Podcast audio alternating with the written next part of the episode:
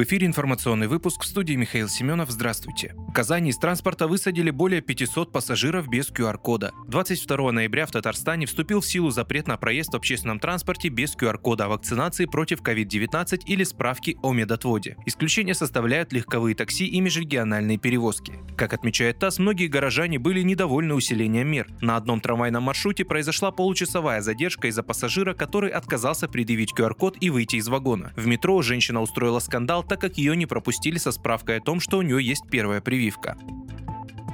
Поступление налогов в бюджет за 10 месяцев увеличилось в России на 37%. Об этом сообщил глава Федеральной налоговой службы Даниил Егоров на встрече с президентом Владимиром Путиным. Егоров также отметил, что рост подоходного налога составил 17%, в малом бизнесе 20%. Таким образом, по словам Егорова, налоговые поступления в федеральный бюджет по итогам года увеличатся на 7 триллионов рублей.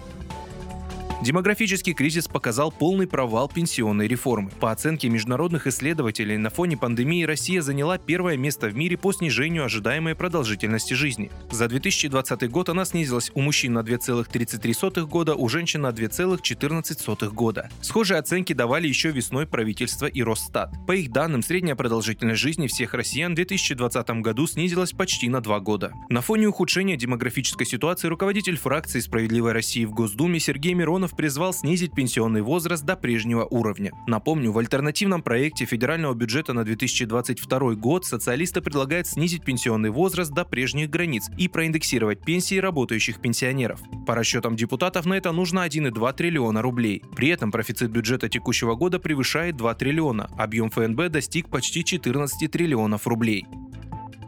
Единовременные выплаты пенсионных накоплений можно будет оформить онлайн. Новое решение касается единовременной выплаты средств пенсионных накоплений застрахованным лицам. Граждане, которые имеют на нее право, смогут теперь подать заявку и направить документы дистанционно через портал государственных услуг. Соответствующее постановление подписано премьер-министром России Михаилом Мишустиным. Гражданам теперь не нужно будет в большинстве случаев посещать пенсионный фонд или отправлять бумаги по почте. По словам премьера, это позволит упростить процедуру и сократить время получения единовременной выплаты выплаты, сэкономить силы и сберечь здоровье людей.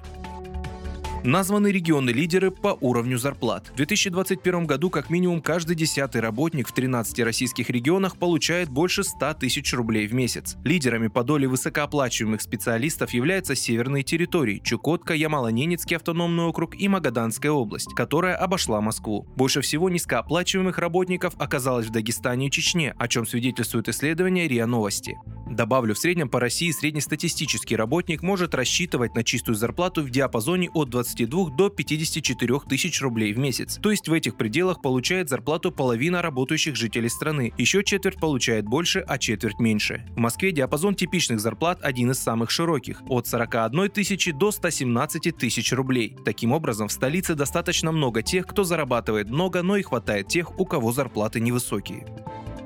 В Подмосковье предстоящей зимой появятся почти 150 тюбинговых трасс. Также региональные власти организуют около 90 лыжных трасс и свыше 80 мест зимней рыбалки, об этом передает ТАСС. Отмечается, что городские округи региона уже начали подготовку к Новому году. Основными площадками проведения зимнего досуга станут места массовых мероприятий, знаковые общественные места, парки культуры и отдыха. Также зимние развлечения будут организованы в природных зонах, там появятся лыжные трассы, горки для санок и тюбингов, а также тепловые зоны, можно будет согреться.